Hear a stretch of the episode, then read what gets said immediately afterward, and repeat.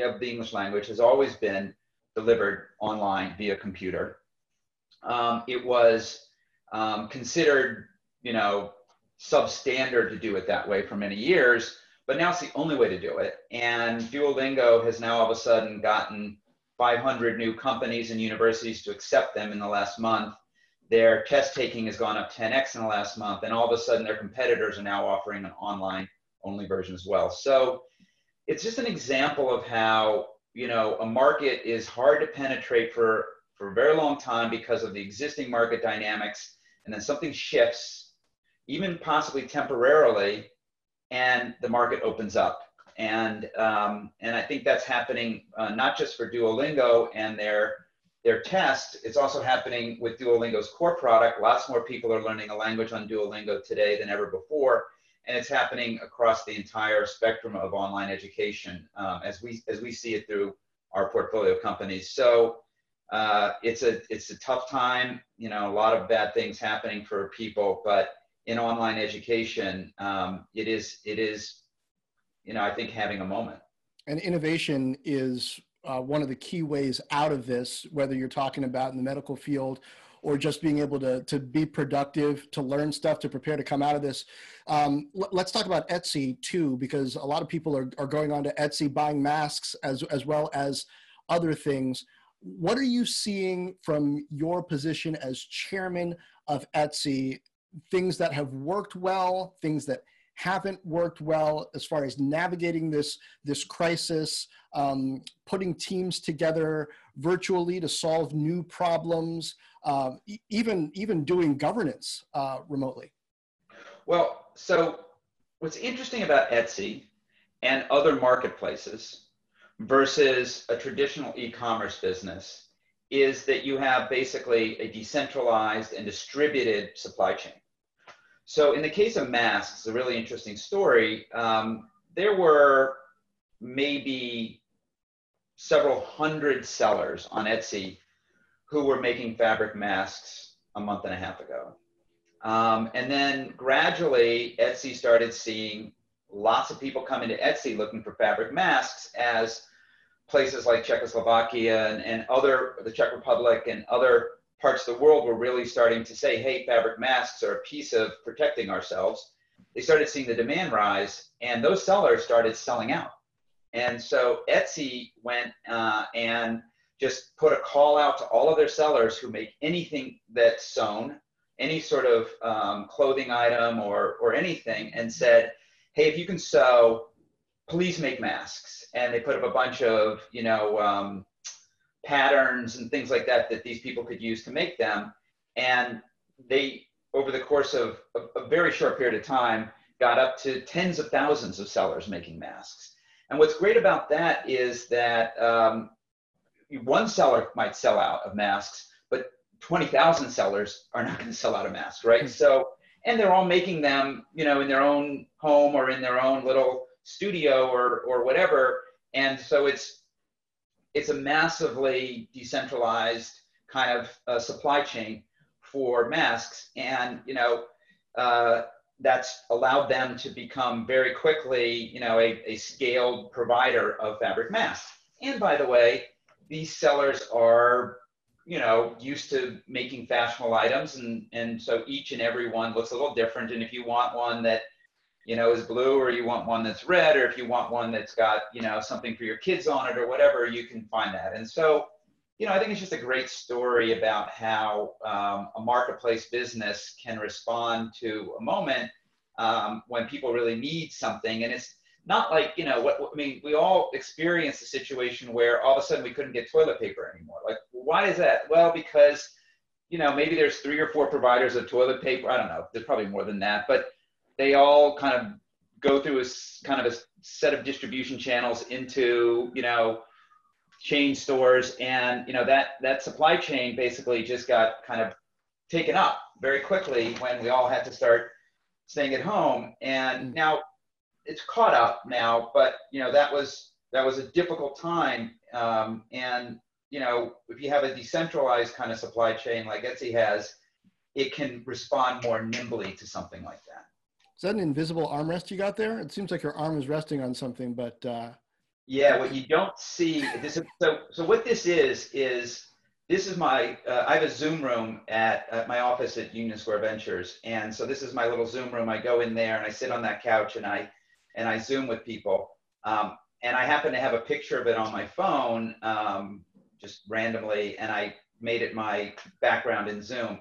So I'm actually not there. I'm actually right. sitting on a different couch somewhere, and when I put my hands on the couch, my arms disappear. I figured that's what it was. I just, uh, in case anybody was weirded out by that, I wanted to call it out. I, am gonna, I'm gonna do what I said I was gonna do, do a little rule breaking here and, and drop in because I think there are a lot of people who are wondering about fundraising.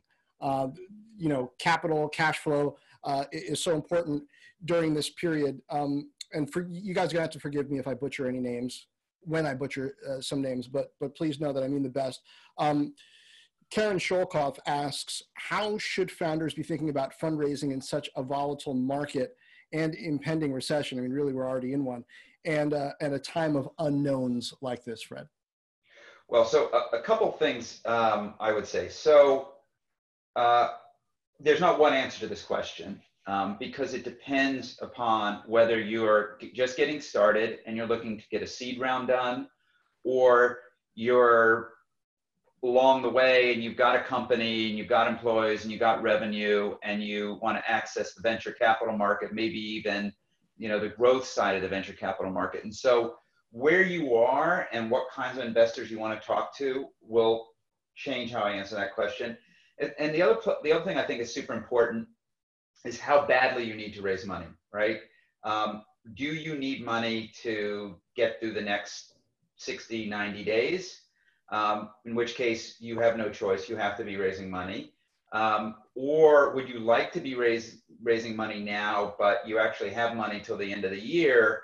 And whether or not could you wait three months and start having conversations in three months? So, you know, it, it really depends on the answers to all of those questions. I don't think it's an ideal time to go out and raise money right now because we're all distracted, whether or not we're distracted in our business lives. We're certainly all somewhat distracted in our personal lives, whether you've got kids at home and you've got to, you know, caring for them at the same time you're trying to do your job, or just, you know, you're distracted by all the craziness in the world. I think, it, I think we all know that all of us are a little like we're not operating, you know, in our best moment right now. Um, and so, uh, even investors such as Union Square Ventures, who is absolutely open for business, we've signed three or four term sheets in the last month, and and we we are continuing to make investments.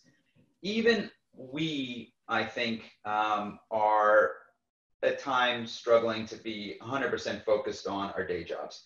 Um, so if you could figure out how to wait until this moment passes and we get to a slightly more normal environment. And I don't think we're going to get quickly back to where we were two or three months ago. Um, I think that might be beneficial.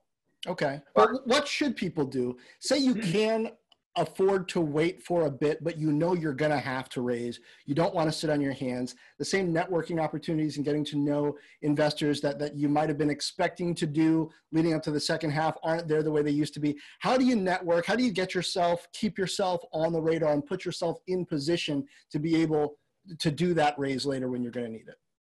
Well, I think, I think that um, fundraising is always an exercise of trying to find the investor, whether it's a seed investor, an angel investor, a venture capital firm, a growth investor, who wants to invest in the kind of business that you're building.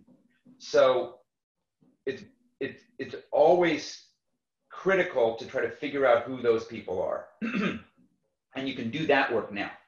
So even if you are going to put off raising money till June, let's just say that that's what you're going to do, you can absolutely use this time period now going out and trying to identify who are the investors out there that like to invest in companies at your stage, in industry you're in, that have an interest in the particular kinds of uh, products you're building or problems you're solving and you got to do that anyway to be effective. If, if you already have investors in your company, if you have angels or you have seed investors or you have venture capitalists, they can help you do that. That's one of the big things that investors provide is they're like, these are the people you should be talking to because we, you know, we're in the business. We know who invests in what.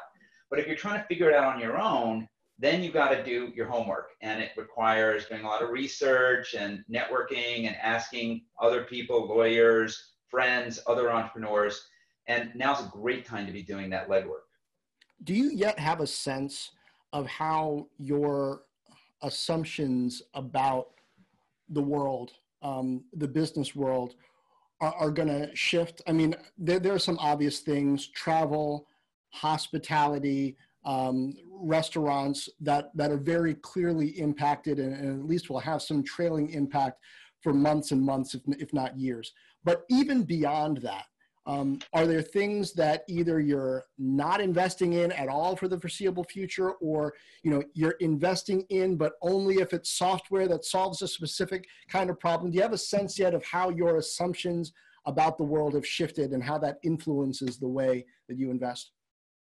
Well, we have a very specific set of things we want to invest in at USV. We tend to invest almost exclusively in services that are delivered in software to customers. Um, so that if you start with that as the universe of things we invest in, um, we are somewhat uh, immune to some of the most dramatic changes that have happened. Um, but within that, we like uh, the areas that we've been most interested in over the past decade are financial services, healthcare services, and education services, and also crypto. Um, and in those markets, um, there are plenty of companies that deliver their services via software. Um, we have a bunch of them in our portfolio. We continue to be interested in them. So I don't think our thesis is going to change very much, but we are asking ourselves some questions right now, which I think are interesting. And that is which behaviors have we adopted in this moment that we're going to quickly get rid of when we can go back to the office? And which behaviors have we adopted in this moment that we might not get rid of so much when we go back to the office? And you can use that same uh, framework to say which behaviors will we adopted in terms of shopping that we're to that we're to continue to do when we when we can go back into a store or in terms of eating and feeding ourselves that we might stay with. Um, and if you use that framework, you can start to think about some things that maybe actually work okay. Um, this conversation we're having right now, for example, you know, uh, we could, you could argue that this conversation isn't quite as good as if we were doing it in BetaWorks, really awesome uh, space, but it's not actually I think, particularly worse. And you know who it's people, worse for, I would argue, though, is the audience because they would have wanted to have some shot at coming up to you and shaking your hand after and saying, "Hey," for and maybe that's better for you in a way. But well, they, they, wanted to meet each other, you know, and it's harder in this format. This is such a great. This is such a great point. We were literally talking about this um, in a Zoom uh, meeting we were having at USV about conferences. So one of the reasons that a lot of entrepreneurs like to go to conferences is so they can come up to me or one of my partners afterwards and, and, and shake my hand and say hi, right? So if we're going to move to more things like this that work completely offline, there needs to be some mechanism for all the people who are here to have some way to shake my hand. It might be a virtual handshake, but what is that virtual handshake going to look like? And we're not going to do, yeah, I'm not sure we're going to do that here today, but, but, you know, you're right and, and if that is actually a productive way, then I don't need to get on a plane or I don't need to get on a subway and, and go down to BetaWorks. I can, I can do this virtually. So those, these are the kinds of things we're asking ourselves is, will we find new ways to accomplish those things that we still want to do? And will it be better? Um, or, or maybe not as good in some ways, but better in other ways. And those are the things that I think will stick. Uh, give me your take on this upheaval compared to previous upheaval. I mean, I, I can't help but notice um, back in 1987, when we had that big market crash, you were about a year into sort of an apprenticeship uh, at, at, the first uh, in, investing firm where you work. You hadn't yet invested in anything, but you, you got to see some disruption in hardware, in software, even even before we hit 2000, 2001, and the dot com bubble burst. Um, what's the smart way from a, an investor perspective and an entrepreneur perspective to put these big disruptive moments kind of into context and to, to work and manage through them? Well, I think it, it, it really, you have to start with the product and the user and, you know, what does, what does this disruption, it can be a technology disruption or it can be a business model disruption or a market disruption. Um, what does this disruption tell us about a better product experience or better user experience than what we had before? And how can I jump on that and, and go make that happen? And, you know, this is, people are going to roll their eyes and say, oh, Fred's talking about crypto again. Um, but the Satoshi white paper was written in 2009, right after the financial crash of 2008. And, you know, I would argue that whoever Satoshi was, was it a group of people, was it an individual, was inspired in many ways by the fact that lots of people lost money and and and and had all sorts of negative things happen as a result of being reliant on the traditional banks and brokerages and the way that you know money had always been handled and basically invented a new way of doing money. Um, and you can say that crypto is great or you can say crypto is ridiculous and the answer is probably somewhere in between but um, but that innovative idea, I think, was really born of the 2008 financial crisis. And so there are definitely going to be ideas like that that are born out of this crisis. And already, you know, I think telehealth and online learning are two obvious places. We have big portfolios in both of those sectors. And you can just see that um, that there is a real um, need for uh, those kinds of things, um, just given you know the situation we're in. But more broadly, I think people are saying, hey, you know, it's great that I can just text my doctor and you know hop on the phone, and I don't need to like go see them in person, and I can get what I need, and I don't have to go to a hospital and risk getting you know infected or something. And I think those I think those behavior changes are going to be permanent. Like people are going to increasingly rely on getting their healthcare services more conveniently, more quickly, and not having to, you know, do it the old-fashioned way.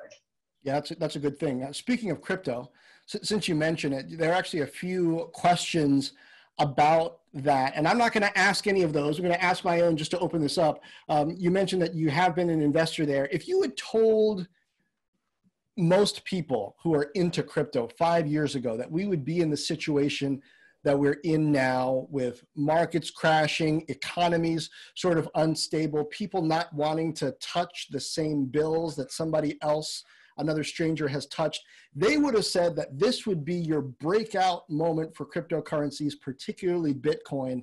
You know, you look at a chart of Bitcoin, not necessarily the case. So, um, not to say anything specifically about Bitcoin, because Bitcoin and crypto not exactly the same thing. But is this situation and either the, the progress that we're seeing in crypto or the the lack of relative traction telling us anything about how applicable that technology is going to be uh, in the future to the sorts of problems people might have thought it would be applicable to five years ago? Well, I I think the answer to that is yes, but I don't think it's immediate. And the reason I don't think it's immediate is that there are some things about crypto that are still way too hard for the average person. Um, it's too hard to buy it, it's too hard to sell it, it's too hard to custody it. Um, and there's a whole bunch of other issues around people still, there's still hacks and people still lose their crypto and people lose their password and they can't access their crypto and a whole bunch of things about crypto that we, the industry has not solved. You know, it's and and and and when I say the industry, I include myself in this, right? Because I've been investing in it for a long time. We have not done a good enough job as a sector to deliver consumer experiences that could compete with the experiences that the big banks and brokerage firms deliver today. And until we do, crypto is going to stay in its little, you know, kind of niche um, sector where it is today. Um, and I have a lot of confidence that we will solve those problems, investing in a lot of things that I think could be vectors for solving those problems. But um, honestly, where we sit today, you know, my mom isn't going to go buy Bitcoin. You know, and and I have a really good friend. I'm not going to mention her name that I play golf with. Um, and you know, she's in her early 70s, I think. Uh, I've never asked her her age, um, nor would I. Um, but you know, maybe six months ago, she said to me, you know, should I buy Bitcoin? And I told her to buy Bitcoin. And two weeks ago, you know, someone tried to scam her, you know, like a phishing scam and tried to steal her crypto. Now, thank God they weren't successful. But like, you know, she was she's not the most technologically sophisticated person. And, you know, she was freaked out by it. And it just reminds me like that this whole sector is still a little too scammy and, and scary and, and not for the faint of heart. And so it's not mainstream yet. Just isn't. Yeah.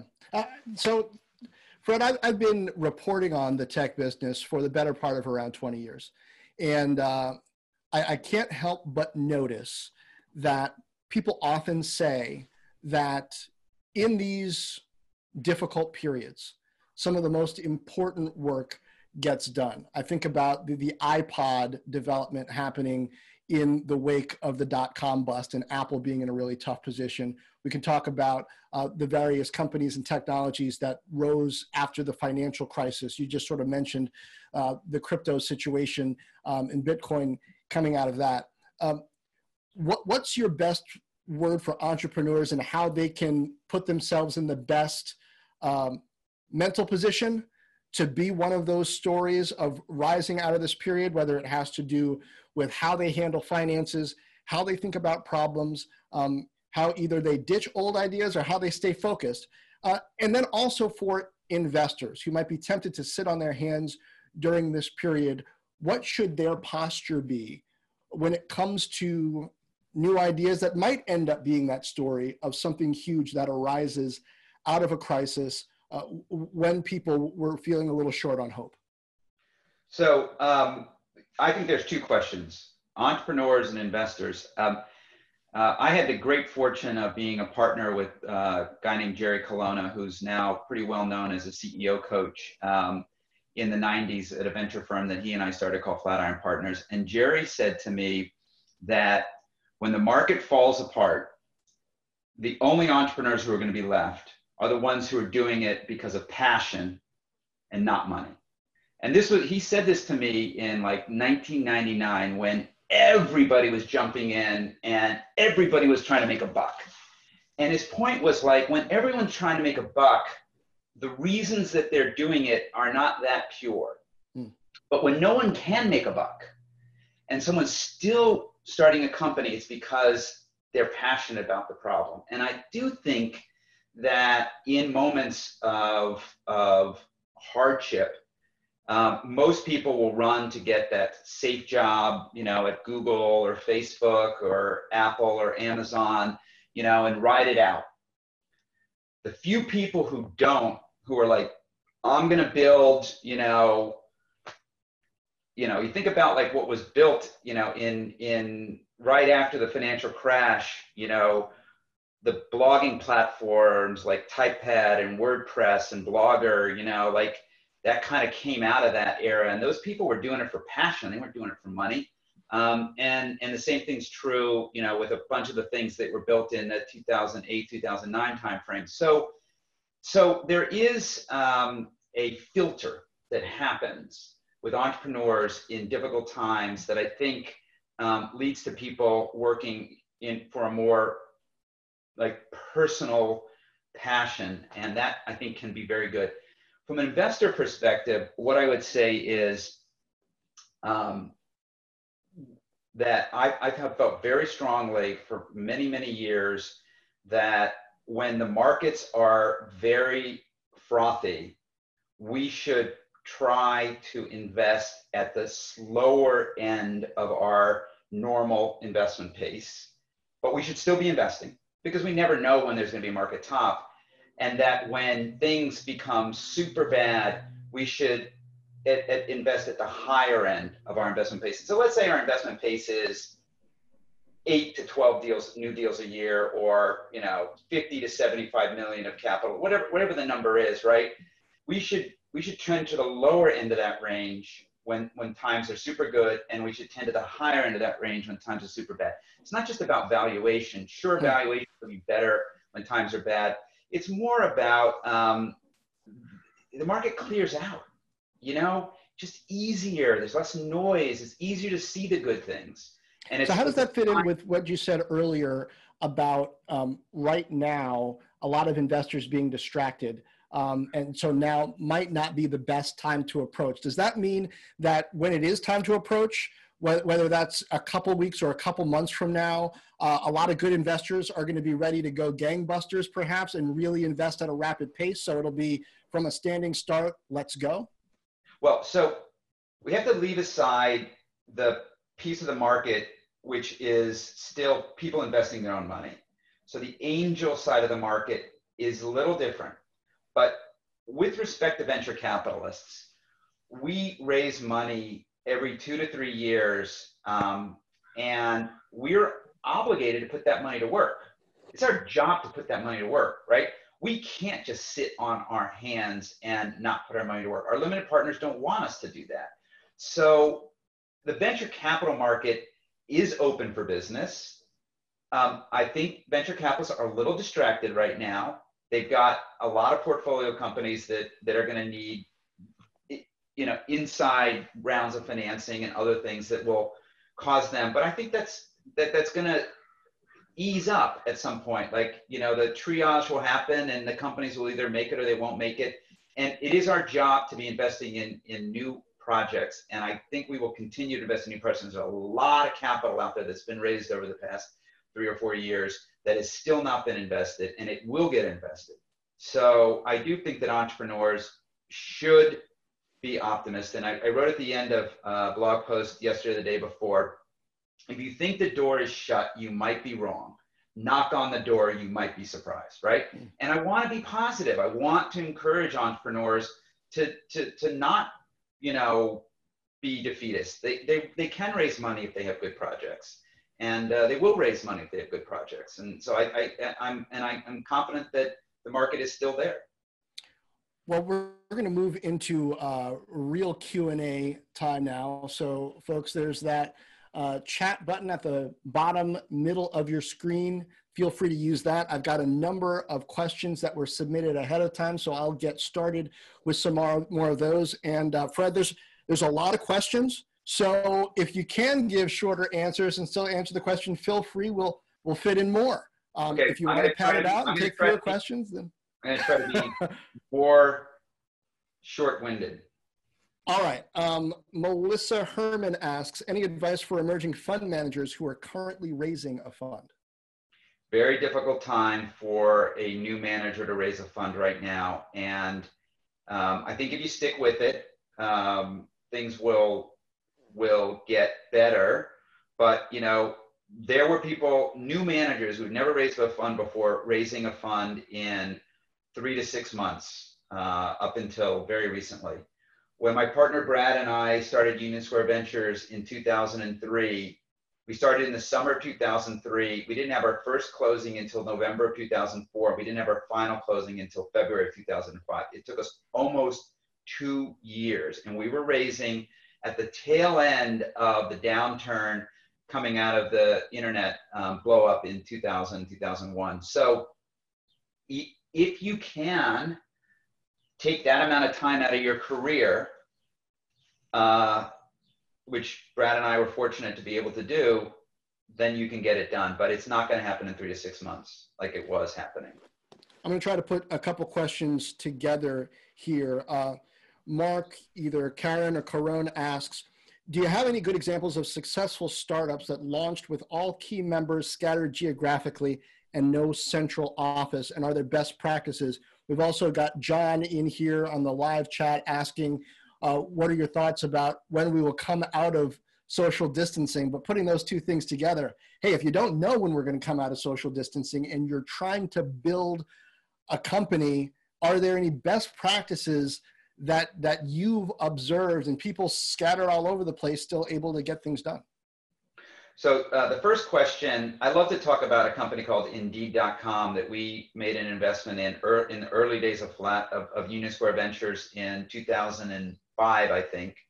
Uh, the two founders were not in the same city. So Paul was in in I think Stamford, Connecticut, and Rony was in Austin, Texas. And they built that company um, from day one, you know, with the two founders being not in the same place. Now they they were very good at being aligned and making decisions together. Um, but we we have backed a number of companies like that over the years, and I don't think it's so much a question of can you do it because uh, I think that the tools exist today to be able to do that. Um, I think it is can you create an organization and a culture that will be a good organization, a good culture to be in. That's where all the work uh, happens. And, um, and but there's absolutely can be done. We've seen many companies do it. DuckDuckGo has done it. WordPress has done it. Um, uh, we're not an investor in WordPress, but just another example of a company that's done it. So I, I do think it's it's very doable, and I think this moment we're in probably tells us even more so that it's doable. Um, as as many companies that it could have never imagined a remote culture are actually making it work pretty well. Mm. Uh, the second part of the question was what? Second part was about uh, New York and thoughts about when this area will come out of social distancing um, maybe that's asking you to play epidemiologist a little bit, but if you have a sense of even how companies are planning to uh, return to work with social distancing in place, what sort of practices, what sort of limitations uh, should we expect? Will people be gathering in small groups? Will will companies risk managers allow that? Do you think? I think that companies that are very knowledge worker heavy, tech companies, financial service companies, accounting firms, law firms, will be very hesitant to go back to the office. And I don't think that they feel an urgency to do that. That um, uh, so I think you know it wouldn't surprise me if many tech companies in New York don't go back to the office until the fall or maybe even towards the end of the year. I'm not predicting that. I'm just saying I wouldn't be surprised because what a lot of our portfolio companies have found is that they're they're not losing a lot. They're losing something for sure, but they're not losing a lot right now. Um, and and asking people to do something that makes them nervous, like going to the office, versus continuing to operate remotely. I, I think we'll see a lot of tech companies, banks, brokerage, so on and so forth, but there are whole industries that can't operate that way. The construction industry can't operate that way. Obviously, the food and hospitality industry can't operate that way. You know, anybody who's doing, you know, on-site work, plumbers, electricians, whatever. And so I think those industries will in many ways show us the way back because they have to figure out a way to get back in business, whereas tech and Wall Street doesn't. Um, and so I think tech and Wall Street will follow the example that other industries will set. Uh, Chase Emmanuel asks, do you think the COVID crisis is going to force companies and or investors to think differently about secondary markets and liquidity? Um, I'm not sure why this would be a specific catalyst for that to happen.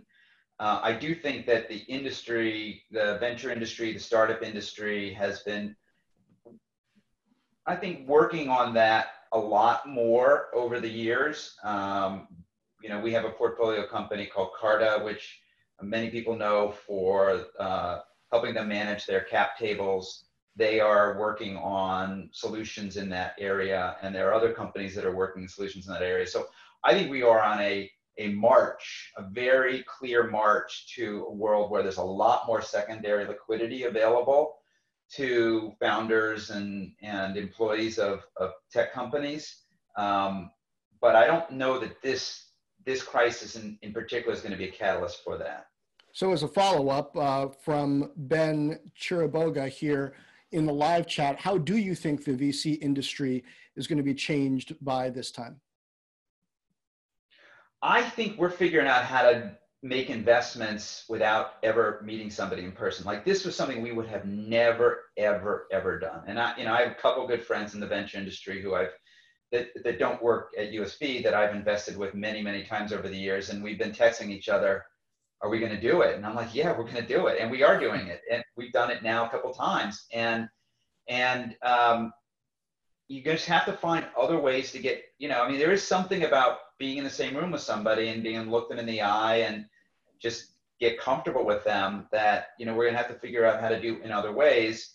Um, I think being able to reference people and get you know people's uh, opinions of them and and really lean on that more and spend more time with people even in a video kind of situation um, will be what we'll ultimately do more of um, say, say more about that because I wonder if there are tools like social media platforms or like LinkedIn that are particularly important to you when you're trying to get enough confidence, enough data, kind of triangulate around who this person really is? Does it have to be uh, based on information from from somebody who's already really close to you that you trust that knows that person, or are there enough tools out there that you can get the data you need otherwise?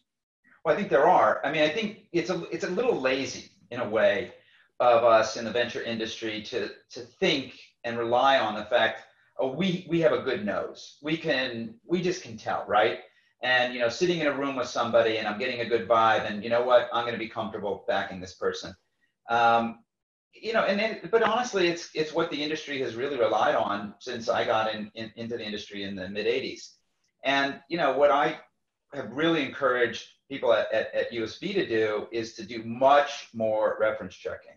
And tools like LinkedIn are so valuable. It's like, oh, this person was at this company, that person was this company, and it's not that hard to get a back channel reference on somebody um, if you if you know the person, they're willing to talk to you.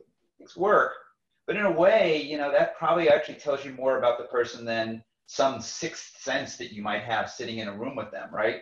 So I, I think it's going to be good. Actually, I think it's going to make it possible for people who otherwise might not have been able to access the venture capital market because they don't they're not part of the old boys network or something, right? And we're going to have to get out of our comfort zone there. We're going to have to be willing to back people in more analytical ways and in less social ways. And I think that'll be good.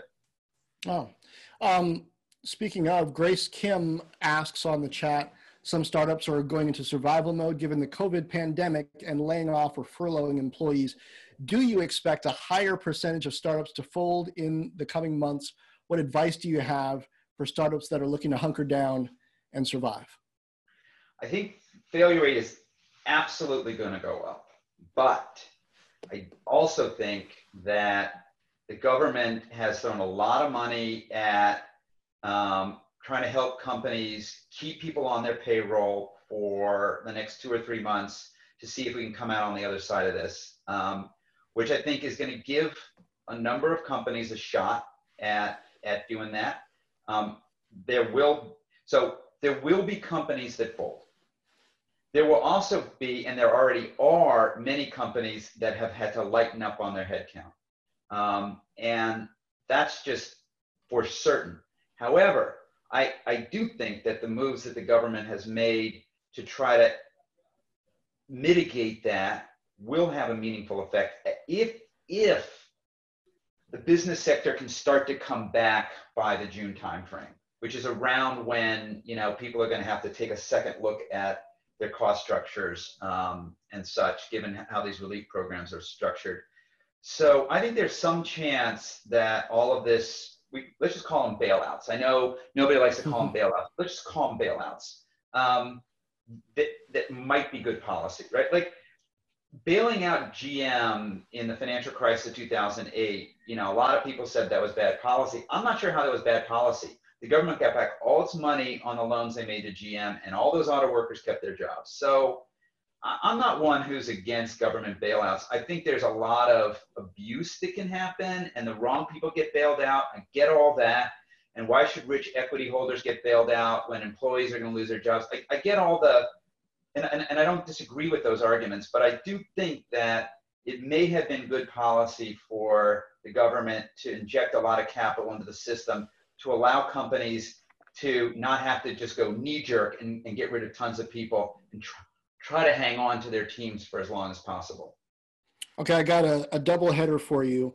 One is an area that you didn't mention as one that you're interested in as investing, uh, as an investor specifically. Another is an area that you are. Um, first, this is from Radisha or Radisha Bob, not sure, but hopefully one of those uh, questions, one of those pronunciations was correct. Uh, she says, I consult and invest in digital health startups. What's your thesis around healthcare at Union Square Ventures? How has this thesis changed since COVID 19? And then I've got an ed tech one after that. So we do not invest in, um, you know, the, the, the more sort of scientific parts of healthcare in terms of new therapeutics and, and things like that. What we have invested in and continue to invest in is to try around entrepreneurs who are trying to reinvent the way healthcare services are getting delivered um, and trying to use more software and more digital technologies to do that. That's where we have invested. Um, our thesis has been that you can lower the cost of provisioning healthcare, increase the access, increase the uptake of healthcare services by doing that.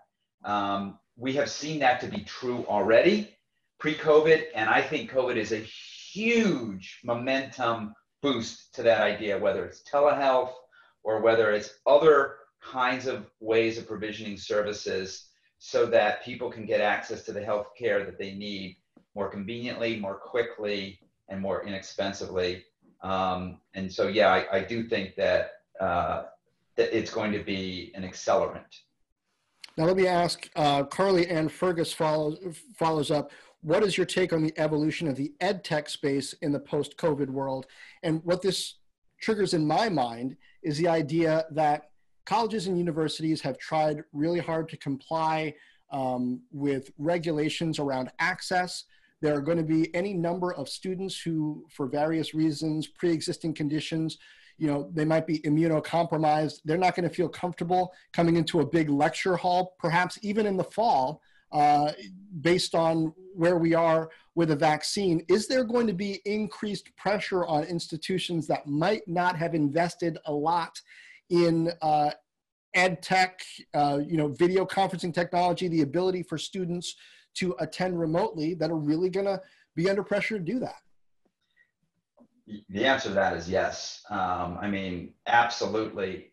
You know, I do a lot of work with the New York City public school system. Um, and um, spent a lot of time in the schools, particularly in the outer boroughs. And um, those, the people who run those schools and the teachers in those schools and even the students in those schools, um, we're not really that excited about the idea of trying to teach and learn online. I don't think that the New York City school system would have adopted online learning um, particularly quickly. Um, and all of a sudden, that's all they're doing. Right now, that's all the New York City public school system is doing. And I'm not saying it's doing it well. I'm certain that it isn't going very well because they don't know how to do it. But at least they they have no other choice, right? They figured out how to get 300,000 families that didn't have computers at home and didn't have internet at home to get computers and internet at home so that they could participate, which incredible philanthropy, by the way, you know, that made that happen. Um, and you know, and and and but but they're doing it. And so it's my great hope that when they go back into the buildings, they will have learned some new tricks and that they'll be better off because of it. So yes, no doubt that this is um, going to be a real accelerant there too. And it's just it's just the barriers, the resistance in both the healthcare system and in the education system to doing things in new ways, leveraging digital technologies is extremely high, extremely high. And in a moment, those barriers all came down. And I'm sure a lot of people think they came down temporarily and they can't wait to going back to doing things the way that they, they did them before. And in many cases, they will go back to doing them the way they, those kids will go back into school buildings. No doubt that that's going to happen. But I think the resistance and then I'm never going to do it that way are gone. My doctor I, I had to have a doctor's appointment. We did it over video. I've never seen my doctor over video before. And I said to him, how's it going? He said, it's going great. He said, unless I need to like touch or, you know, feel something, like I can treat a lot of my patients this way. So he probably wouldn't have done it either, but now he's doing it. Great. Uh, so thanks again to Carly Ann and Rashida for that question. Sorry, it was transcribed with the uh, with the letters mixed around a little bit. Thanks, Rashida, for that question. We got time, I think, for a couple of more. Um, so I'm going to kind of go into to wrapping up mode tone wise. Uh, Patrick uh, Lepenas, perhaps, uh, asks, what books have been most responsible for shaping the way you see business and your place within the ecosystem? I don't know about my place within the ecosystem um, because I don't yet think of it that way. Um, but, you know, I, a very dry academic book written by an economist named Carlota Perez called Technologic Revolutions of Financial Capital that my partner Brad and I read in 2003, just as we were starting Union Square Ventures, that has been the most impactful book I've ever read about technology. Um, and it's not, is it, it's not like you're gonna like a bunch of people are gonna go get this book now and read it, and they're gonna be like, "Why did Fred love that book so much?" Um, it just sets the table for me in terms of how I think about new markets, new technologies, the gestation period that has to exist, and then ultimately the adoption phase and how these things kind of flow. And it was it's really well done, and I really liked it. And I'd say it's the most impactful book I've ever read on on business. And also, as a VC, um, let's see. Uh, actually, let me let me get to this one because uh, we already asked a question from Ben. Sam asks, I want to return to China and work on my startup. I want to build a new platform for knowledge products. Due to the current political situation, do you and your industry colleagues still consider investing in companies based in China, especially at seed stage? And maybe you can broaden that out to how you look at investment um, outside of the US, outside of New York, uh, uh, globally at this stage we have not invested in companies that are Chinese companies. Um, but we have invested in quite a few companies that have one foot in China and one foot in the US, where one founder, maybe the technical founders in China and a lot of the engineering is in China, and one founder, maybe the more business focused founders in the US. That has been the model that we've been more comfortable with because we don't have an office in China.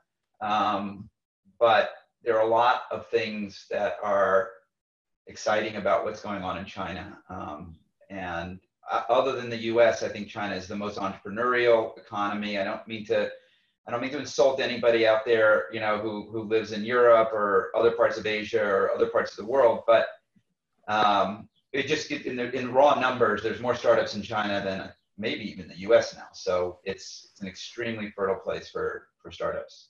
So, given what you said earlier about vetting entrepreneurs digitally uh, versus in person. Is that going to change at all, or does it have to do even with the strength of digital networks, trusted networks in the U.S. and perhaps a few other company, uh, countries versus in China? In other words, once you get better at this digital vetting, is that going to open up your willingness to invest in places where you don't have offices, or is there still some degree of proximity that's going to be important? That's a great question. And I honestly hadn't even thought about that, but it's obviously true, right? Uh, if everything that I said on this conversation up till now is right, then it, it means that that being able to be less location uh, sensitive in our investing is possible and something that we should embrace. Um, and uh, so, yeah, I think I think it will make it easier for us to do that. I still think that there are language and cultural differences um, that you cannot, um, at least today, overcome so easily. Um, when somebody is pitching me and their English is not great and my ability to speak in their native tongue doesn't exist, which is almost always the case, um, I find it harder. And um, I wish that weren't true, but it, it is true. And Uh, so there are still some um, barriers, I think, but uh, but you're right. It should make it way easier for us to invest anywhere in the world. You know, Duolingo is working on that. I know that. I, know that. uh, I want to keep us honest on time, Fred. I want to be respectful of your time, of course. I know Ben said that he was going to uh, drop in and, and have some closing words, but before that, Fred, uh, is, is there anything that you wanted to say to wrap up? Well, I just think to the extent that there's a lot of entrepreneurs out there listening, um, it's a tough time to be an entrepreneur. And I feel for all of them um, because not only are they trying to keep their businesses together, they have family situations and everything. So I, I, I, I, I feel for all of you. And, and I, I do think we will get through this. Um, I do think that there's a, a, uh, there, there's an end to this and we'll, we'll get through it, but it, it's not going to be easy. And, you know, we're going to have to make a lot of tough decisions and, you know, it's, it's, it's hard, but hang in there. Um, well, thank you guys both. Fred, honestly, that was really one of the best AMAs that we've done. I think you did a really nice job, especially at the beginning, giving elaborate answers. The long-windedness that you said, I think, was actually really useful because you've got an insightful mind, and it was it was a treat for us all to get a chance to kind of walk through some of the anecdotes you shared. John, your questions were excellent, um, and you did, a, I think, a really good job uh, poking Fred on some of the things that he uh, talked about to tease some of the things out. For me personally, I mean, I, I really a lot of those things resonated with me. I met my wife is Italian, and um, she made me promise that I'd have to learn uh, Italian in order to marry her, and I learned through Duolingo about eight or nine years ago, um, and have always been a big stand for it. And I'm personally excited to see that taking off right now. Um, and the New York City schools comment, I'm the son of two teachers, and I've been waiting for the future for the last, for my, the 40 years I've been alive. And uh, I am really curious about where things are going right now. Um, and many of my friends have children and are basically like, what the fuck is this thing called education right now with, with our kids that we're putting them through? And hopefully schools are incentivized to try to start figuring some things out. So, well, can I, can I say one thing on that? Please. Um, the financial crisis of 2008 made us say, what the fuck is a bank? And I think that this crisis is causing a lot of parents to say, what the fuck is a school? Right? I think we're realizing that a school is daycare for sure, that we never maybe honestly wanted to admit to ourselves because we have this higher view of education, right? And even the people in the education business don't want to call it that, but, but at least some piece of that is just daycare, and we know that. Some of it is socialization and some of it is education. And I think it's the education piece we fall down the most with actually in, in, in the traditional schooling system. And a lot of parents that I know, my kids are all grown, but a lot of parents I know are like, my kid can't, my kid can't do sixth grade math. And I'm like, well, how, why didn't you figure that out until now? And they're like, well, because like it's not hidden from me anymore. So I do think this is the moment where we're like, what the fuck is going on at school? And I don't know what we're going to do about that. Um, but and that, that and that is the huge. At least we're armed with that question. Yes, and it's it's a huge societal question for us because it's about what the next generations are going to be. Um, and I'm I appreciate the fact that it's something that you're thinking about because it means that other people are going to be thinking about it as well. So um, I don't want we don't want to take up any more of your time, Fred, but thank you so much.